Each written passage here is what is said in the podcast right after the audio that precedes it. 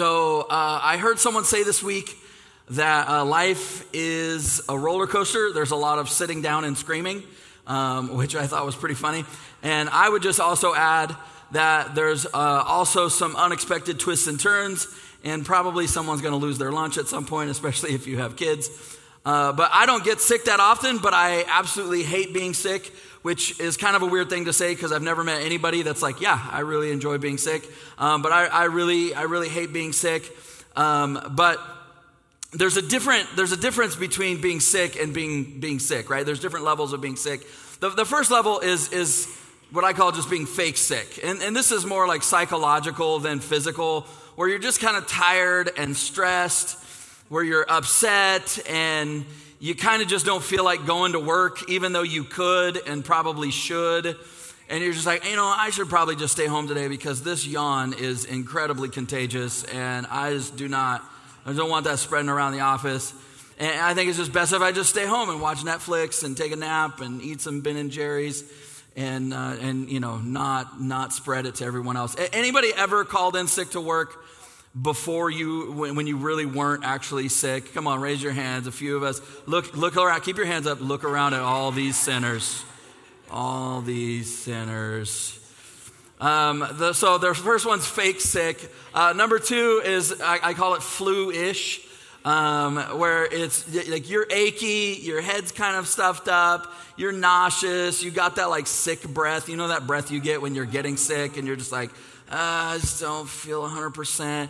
You got some bug, and, and you, honestly, you're, you're legit sick, but it's not full blown hate your life sick yet. Like, this is the stage where everybody gives you medical advice about their secret and which, you know, their, their sort of like witch doctor potions that you should drink in order to get over the stuff or not get any worse or whatever. So then there, there's fake sick, there's fluish, and then, and then there's the I'm, I'm going to die. I, I wish I would die. I want to die. I'm going to die you're all the way sick. You got the cold sweats. You don't get out of bed. You lose track of time. You're not really sure where you are anymore.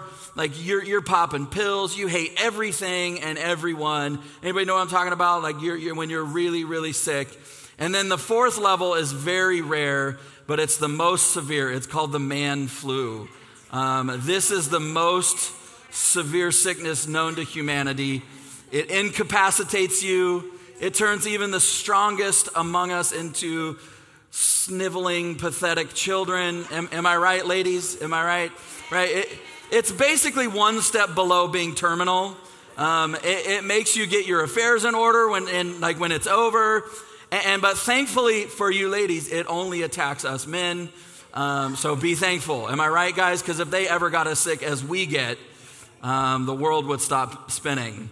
But, but one of the things that I tend to do is compare the, the, the sickness when I'm sick to the sickest that I've ever been. Anybody ever, like, you've had that one time that you were so sick, and like that's the thing that marks, like, that's the high water mark. You can't beat that one.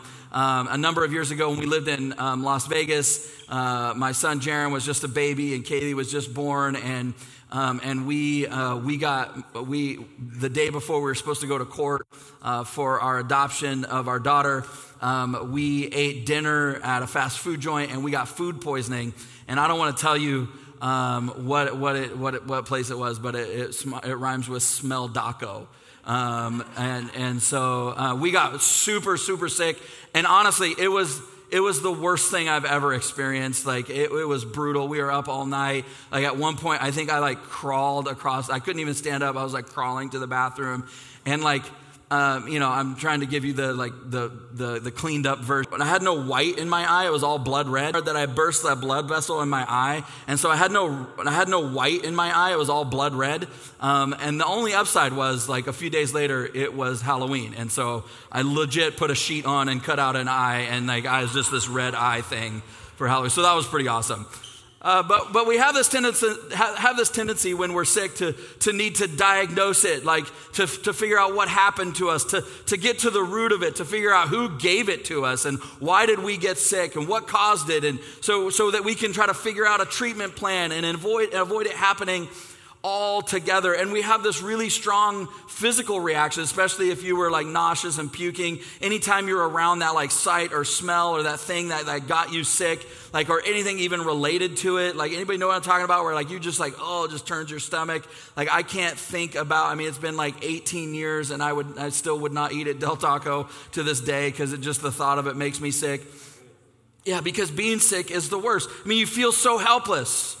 But, but, do you, do, but do you remember the first time that you realized that life was kind of messed up and, and that the world was sick? I mean, depending on where you grew up, and especially in our culture, um, we can kind of be shielded from some of this stuff in a way, at least for a while. I, I love personality profile stuff, um, and, and, one of my favorite um, uh, test is the Enneagram test. And I don't know if you're familiar with that, but I'm a seven on the Enneagram, which means basically I'm just a party waiting to happen. Like, just give me a place and I'm ready. I'm ready to party. And like me and Naomi, she's a seven. Like, we're always ready to party. Um, and and I, am an eternal optimist. Like my natural outlook is to see all the promise and the possibilities in every situation I, instead of seeing the struggles and the obstacles. But, but have you ever had that like punch to the gut feeling that something just wasn't quite right with the world? I mean, it usually starts with our own pain and loss, right?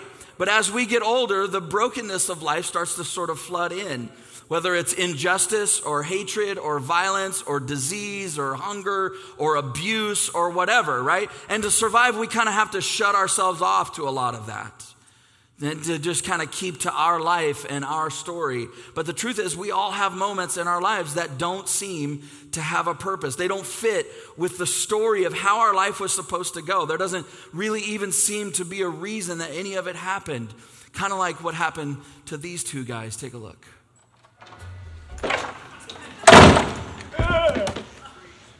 Where's the booze? I got robbed by a sweet old lady on a motorized cart even see it. Come. Oh, Harry. No. Harry. No. Come on, Harry. You're up.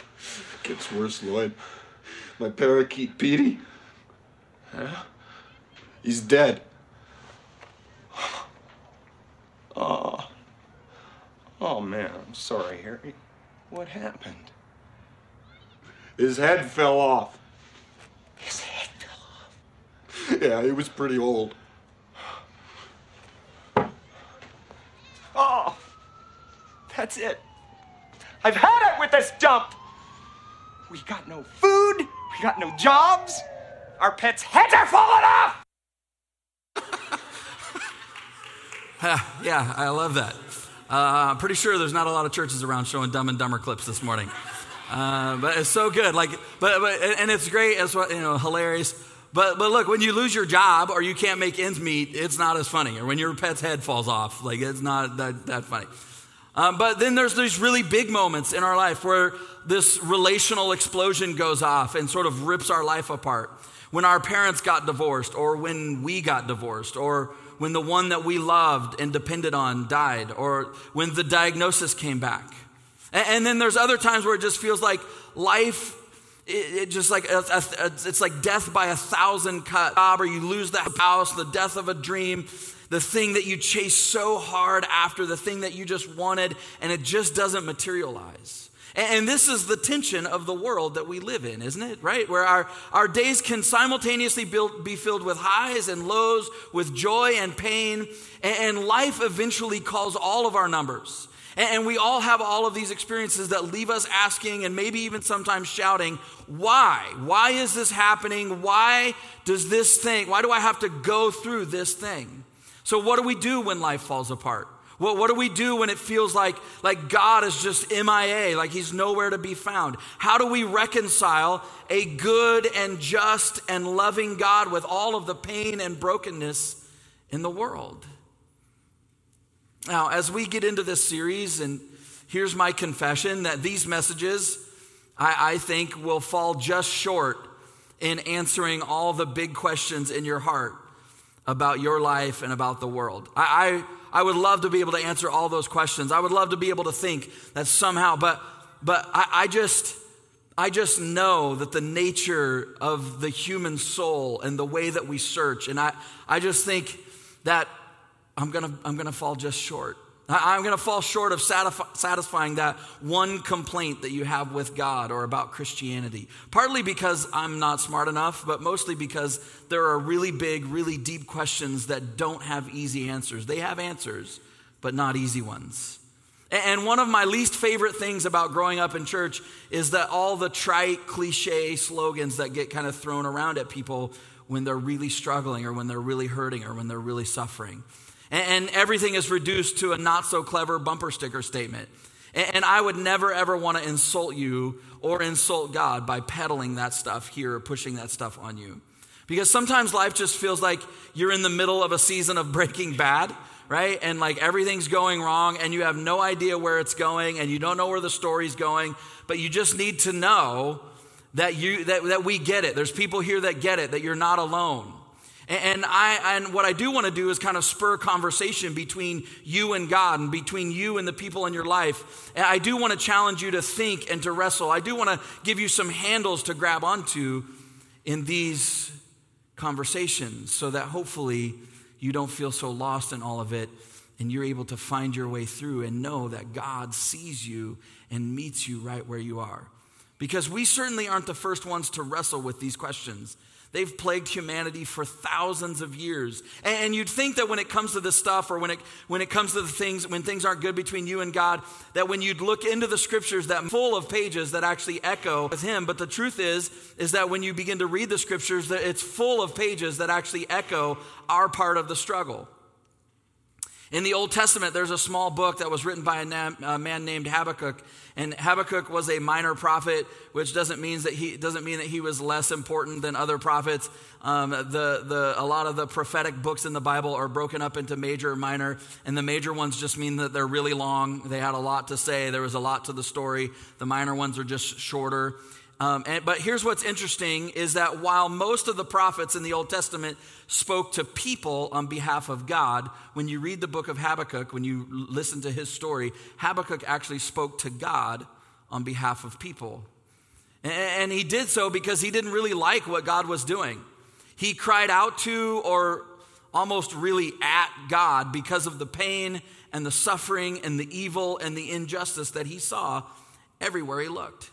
And so I want to take a few minutes and read a little bit of his story as we start to try to unpack what do we do when life is falling apart. And so in Habakkuk chapter 1, verses 2 to 4, uh, if you have a Bible and want to open there, you want to use the YouVersion app, you can do that. Otherwise, the scriptures will be on the screen. It says this this is what Habakkuk says. He says, How long, O Lord, must I call for help? But you do not listen. Violence is everywhere. I cry, but you do not come to save. Must I forever see these evil deeds? Why must I watch all this misery? Wherever I look, I see destruction and violence. I'm surrounded by people who love to argue and fight. And I got to admit, when I first read that, like, this dude must be raising teenagers. He's surrounded by people who love to argue and fight. Uh, verse 4, he says, The laws become paralyzed. There's no justice in the courts. The wicked far outnumber the righteous, so that justice has become perverted. See, this guy, he's got the same problems with God that I've had, and, and maybe you have. Like, you don't really seem to care, God. Why are you allowing, like, do, are you paying attention? Do you see the things that are going on? Why are you allowing all of this? It doesn't really seem fair. And if I'm being honest, it doesn't seem like you're doing much about anything. You've you ever been there? You ever felt like that? Could, could we just have a moment of honesty where, where have you ever felt like if you were God, you would do some things differently? Would you just raise your hand? Like, if you were God, you would do some things differently. Yeah, uh, of course. And the rest of you are liars. Because, of course, you've had that moment, right? Because one of the fundamental things, whether you believe in God or you're a follower of Jesus, when life begins to fall apart, one of the fundamental questions that humanity has to wrestle with is, is and when it comes down to this stuff, is am, are we better than God? Do we care more about ourselves and other people and the world more than God does? And if so, then I can't follow you or worship you because you're not worth it. And if not, then what, where are you? Why aren't you here? Why aren't you doing something about this? And so, like we talked about last week, God, God doesn't condemn, and this is what I, I love about Habakkuk, is God doesn't condemn him for his questions or his emotion or his doubt. And, and if you've ever questioned God, then, then this guy Habakkuk is your guy. He's your man because he's totally honest about what he feels. And, the truth is, the longer that we're a believer and the longer that we're a church attender, the more we tend to give God our cleaned up, tidied up, censored versions of our prayers as if he doesn't actually know our hearts. But not Habakkuk, not this guy. In fact, his name actually gives him away because his name actually means to embrace and to wrestle. Two things that seem to be at odds with one another, but he's doing everything he can to embrace who he believes and knows God to be but he's also wrestling with the aspects of what he's experienced, of what's going on in his life and the life of the people he loves. And he's wrestling with those things that don't line up with what he believes about God. He's embracing, and what, what a powerful image to embrace and wrestle. There, there should be healthy doses of both in our life. Because if you just fully embrace and you never wrestle with the really big questions, right, then you, you, you, end up with a faith that that feels hollow and empty to people because it just feels like you're just being fake. But, but if, if all you do is wrestle and you never embrace the goodness and the bigness and the sovereignty and the, and the power of God and just allow for that to be what rings true in your life, then you end up, well, you end up cynical and angry and bitter to embrace and wrestle. But what I want you to see is that God God doesn't, God's there for him to actually talk to him. And God is there for you to be able to talk to him. God is not distant or indifferent to your difficulties and your, defi- and your despair. He's not distant from any of that. That He's right there and that you can begin to speak to Him, to cry out to Him, to even cry at Him when it comes to the pain and the problems in our world and in our lives, He's not somewhere else. He's not otherwise preoccupied. He's right there with us. He's just a breath away, sometimes just an angry, questioning prayer away. So, does God respond to Habakkuk? Well, let's read the first part of it because he does. In verse 5, he says this. says the Lord replied, "Look around at the nations." Look around and be amazed, for I am doing something in your own day, something you wouldn't believe even if you told even if I told you about it, right? Even if someone told you about it. He's going, I'm about to blow your mind. And and that's more like it, right? Like this is exactly what we want to hear. We're like, yes, that's what I'm talking about, God. Like, yes, it's about time. This is where, if you're a follower of Jesus, we then act like we believed all along. Like, I knew it, God. I knew you'd come through. That doubt thing. I was just messing around. I knew you wouldn't let me down. We bust out and we're all into worship. Feel the darkness shaking. All the dead are coming back to life. Back to life. And we got like dance moves and woo, you know, we're like doing the shimmy and and it's amazing. But there's a second part to what God says that's not so exciting. And honestly, it seems out of place. And before I get there, it's so out of place and it's so like, it, it, it, it will send you, it's like, will send you for a loop. Like I, before we even get there, and what God's about the life of Jesus that I believe speaks to this stuff because I think it'll help us understand what God's about to say to Habakkuk in verse 6. See, because Jesus wasn't a stranger to pain and suffering. In fact, the prophet Isaiah called Jesus, he referred to him as the man of sorrows, which um, I don't know about you, but that's not really a label I, I want for my life, especially as a seven. And I want to be labeled as the man of joy, the man of happiness, the man of party. Like, I, I that's, that's what I want.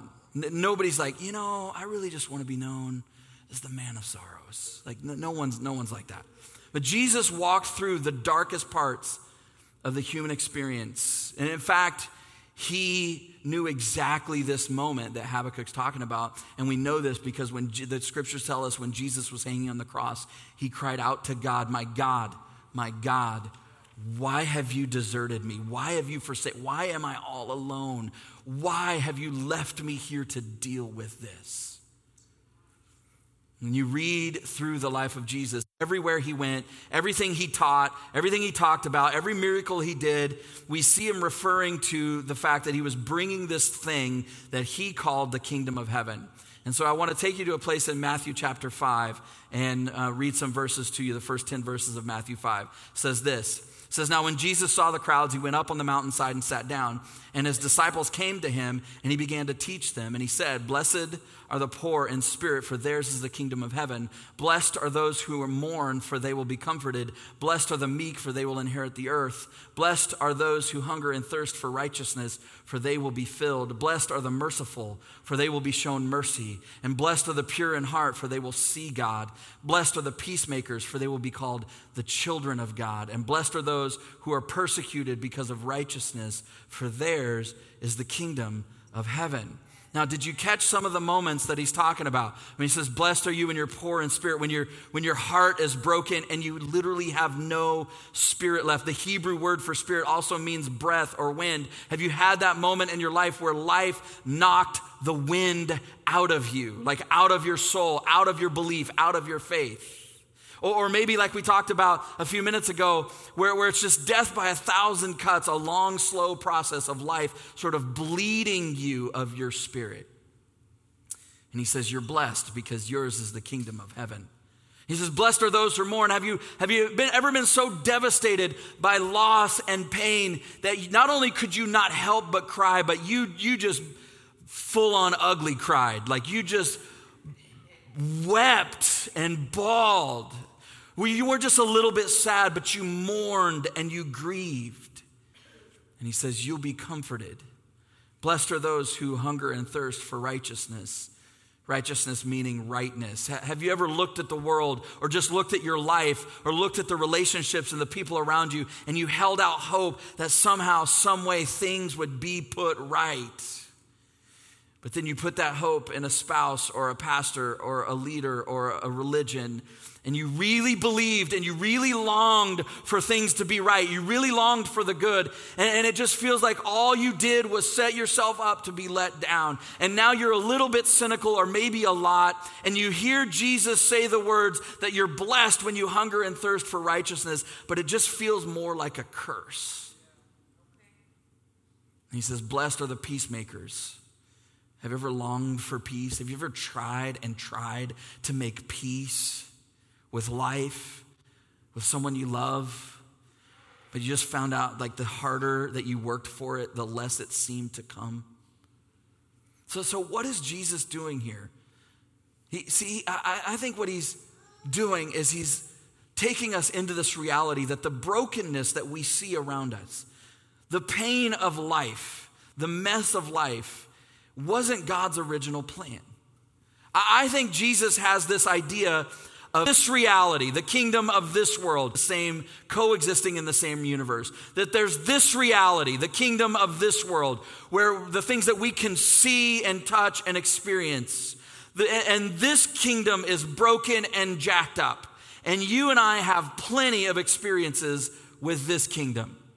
And that's really honestly the place that Habakkuk is coming from, right?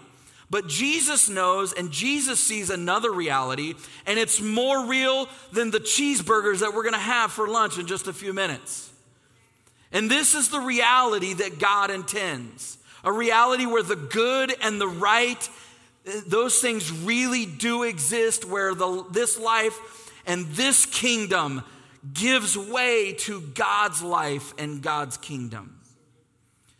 Jesus seems to be offering us an invitation to a certain kind of life, a life where the most painful places in our lives become the pathway that move us toward the very life that God created us to live, towards His kingdom, towards that thing that is beautiful and good and joyful and right.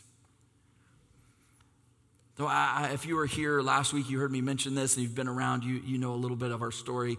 In 2016, my stepmom was murdered, and a few months later, my nephew died out of the blue, and it was really, really difficult. And, and so we spent the, about a year and a half after my stepmom was murdered going to um, hearings and trials, and like you just feel all kinds of stuff when, when we sat feet away from the young man that that killed her, and um, and and when they got ready to, he ended up eventually taking a plea deal, and when they got ready to sentence him, you know, uh, he had another victim as well from the day before. And, um, and so my family was all there, and the other victim's family was there, and people got to stand up and, and address the court when before they before the judge sentences him, and, and and it was so emotionally intense, and people like saying the most ridiculous, horrible things to this man as he sat there, and like part of me like understood all of it, like I because I felt all those things. Um, and, but one of the things that happened all through the all through the the trial and the preliminary hearings and all that stuff, um, really after the first couple of hearings, the only people that would come to support him was his grandparents. And his grandparents came; they would shuffle in every single time. Um, and I remember the very first time, like we realized these people are related to that man, and like we got on the elevator together, and like I just had this overwhelming sense of like I hate these people because they're so connected to him. And that was, and, but over the course of all these hearings, um, we started to kind of get to know them a little bit. And one time we were all waiting to go in, and they would sit down, and all these people that knew my stepmom and my family, they would come. And so we had this huge con- contingency of people that would show up every time to, to support her and my dad. And, um, and, and, and his, parent, his grandparents would sit down there by themselves. Until one day, my wife, I looked up, I'm looking for my wife. I look down there, and she's kneeling in front of his grandma, and they're crying together, and they're hugging, and they're praying. And, and it was this beautiful, incredible moment. Well, fast forward all this time, and, and a couple weeks ago, we're driving in the car, and my and my wife says, "Hey, I didn't tell you because I you know I don't know how you feel about it, and like you tend to just like okay, it's over. I'm not going to think about it anymore, and you know just move on." she's like, but um, she's like, I've been I've been talking to William King's grandma um, every couple weeks on the phone. And I was like, what? And she's like, yeah, and um, and I sent him a letter. I'm like, you sent who a letter? William King. I'm like, how come you? Like, I got some things to say. She's like, yeah, but in the letter I just told them that I forgive them. And that I, I love. I want, I want for him to experience God's love. and I was like, well, I would, I would have said that too. I don't know if you know this, but I'm a pastor, all right? I, see, there hasn't been a darker, harder period in our life but somehow I can tell you this stuff is true because God has used those things to bring about something more beautiful and powerful and more real than the pain and brokenness of what's happened to us. See, when Jesus says things like, Blessed are the peacemakers, or when you hunger and thirst for what's right. He's taking the bitter and the dark and the hardest parts of the human experience, the most disappointing places that we come to in the world, and he uses them as stepping stones to the kingdom of God, to the way that things are supposed to be. And he's not saying it's simple or it's easy. He's not denying the mess or the pain. He's just saying there is a way forward. That what happened to you may not have made sense, that there, there seems to be no purpose, but if you will trust me, I can bring purpose to what happened to you. You can embrace what could be and should be while wrestling with what is. You can embrace faith in where God is leading you while wrestling with the path that He's using to take you there. Which brings us back to Habakkuk and the rest of God's response. And this is what God said. Check it out in verse 6 of chapter 1. So God just said, I'm about to blow your mind. But before we get there, this is what he says I am raising up the Babylonians, who are a cruel and violent people, and they will march across the world and conquer other lands. Wait, what? Feel the dark. What? What? And then God spends the next few verses explaining how scary and terrible it's going to be. And like us, Habakkuk's really confused. Wait, I, I thought, I thought you said things were going to get better. So, so it's not going to get fixed today. But why, Well, why? I don't understand. And that's not exactly the answer that he wanted. And, and next week, when we get into the next part, what we're going to begin to see is that God is unfolding something really incredible. But he leaves, even though God's saying, I'm about to do something and this is what's going to happen, it leaves Habakkuk going, But why? I, do, I still don't understand. Because the truth is, even if you and I have the perspective that Jesus was talking about, it still doesn't answer all the questions of why. Because b- b- both here in, ha- in Habakkuk and in Jesus' teachings, I got bad news. God always seems to bypass that question of why. But he doesn't do it because he doesn't care. It's because he's trying to have a much more important conversation with us than why is this happening? See, listen to what Jesus says in Matthew chapter 13, verse 44. He says, The kingdom of heaven is like a treasure hidden in a field, and when a man found it, he hid it again, and then in his joy, he went and sold all that he had, and he bought that field. See, I think part of what he's saying when he's talking about this kingdom of God thing is that if we could see what he's doing, if we could see what he's building, we would trade everything to get a hold of it. There's nothing that we wouldn't go through or experience or possess that, that could compare to the world that God is trying to build and invite us into. That these hard moments, we would actually choose to walk right through them. We wouldn't run from them. We wouldn't run from the dark or the painful stuff. Because when we're following Jesus, our greatest points of cost bring us to the places of greatest value. That's anchored to a kingdom, is a completely different resource of hope that's anchored to a kingdom and to a reality that cannot be touched, that's so strong it can't be messed with when life falls apart. See, I think if you and I had those kinds of resources of hope, if you and I set our sights in that direction, if we realize that every disappointment is a chance to reorient our hope around a kingdom, that it, it, uh, the kingdom of heaven, it would change us. And it's not a denial of the mess because it certainly doesn't insulate us from the pain and the failure and disappointment of life. It doesn't even answer or satisfy all the questions, but we would find deeper resources that run below those foundations in the moment when the foundations of our life are shaken. This isn't about magic prayers or Christian cliches or unicorns that we ride off into heaven. It's about a foundation to a faith that's gritty and tough and resilient and will last and stand through no matter what life brings your way. See, sometimes we get stuck thinking that God's goal is to fix our circumstance, but He's, he's not trying to fix our circumstance most of the time. He's trying to teach us that hope lies in different places than we normally look hope lies in different places than we normally turn to. There's a, there's a statement I've heard many times, and I, in my ignorance and stupidity as a young person, I would say, and maybe you've heard it, and maybe you've even said it. And if you've said it, please stop saying this that God will never give you more than you can handle. And, and while people mean well when they say that, it's just not true. Um, because how many people have ever been through something that was bigger than you could handle. I have. I, uh, here's the thing God never gives us anything He can't handle, but he, he allows us to go through stuff that we can't handle all the time. I, I've been through some pretty big stuff, and you have too, stuff that was too big for me. But God often allows us to go through those things because it causes us to depend on Him.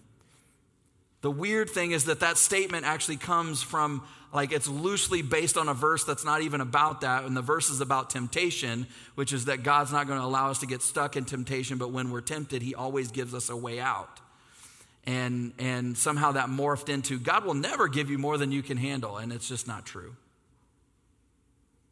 It causes us in those moments to lean into Him and to rely on our brothers and sisters, to rely on other people. That's why. That's why we often talk about all the time here how important it is to stay connected to community, even when life is hurt, even when life hurts. And it's one of the things that we dive into pretty big um, in Discover. We talked about that a little while ago. And so, what I want to what I want to invite you to do this morning, what I want to kind of end and challenge you with is this is that if you came last week, you came this week, this is amazing. Like, just, just give us two more weeks because there, there, there's some stuff coming that I think you don't want to miss. And here's the truth if you're in the middle of brokenness and pain, if you're in the middle of struggle, the, the, the great thing about this series and about what we read so far is Habakkuk's story isn't over, but neither is yours. And I'm, I do not know you, and I, I, may not know you all that well. I may not know everything about your story. I may not know everything about your relationship, but here's what I know a hundred percent is that what God is trying to do in your life. He's trying to get you to trust Him. He's trying to move you to the point where you can say, where you can look at any circumstance in your life and be like, God, I don't always understand you. I don't always get it. I'm not always excited about it, but I do trust you. David, King David, wrote these words that God is close to the brokenhearted, that he rescues those who are crushed in spirit. Jesus, later on in the book of Matthew, quotes the prophet Isaiah.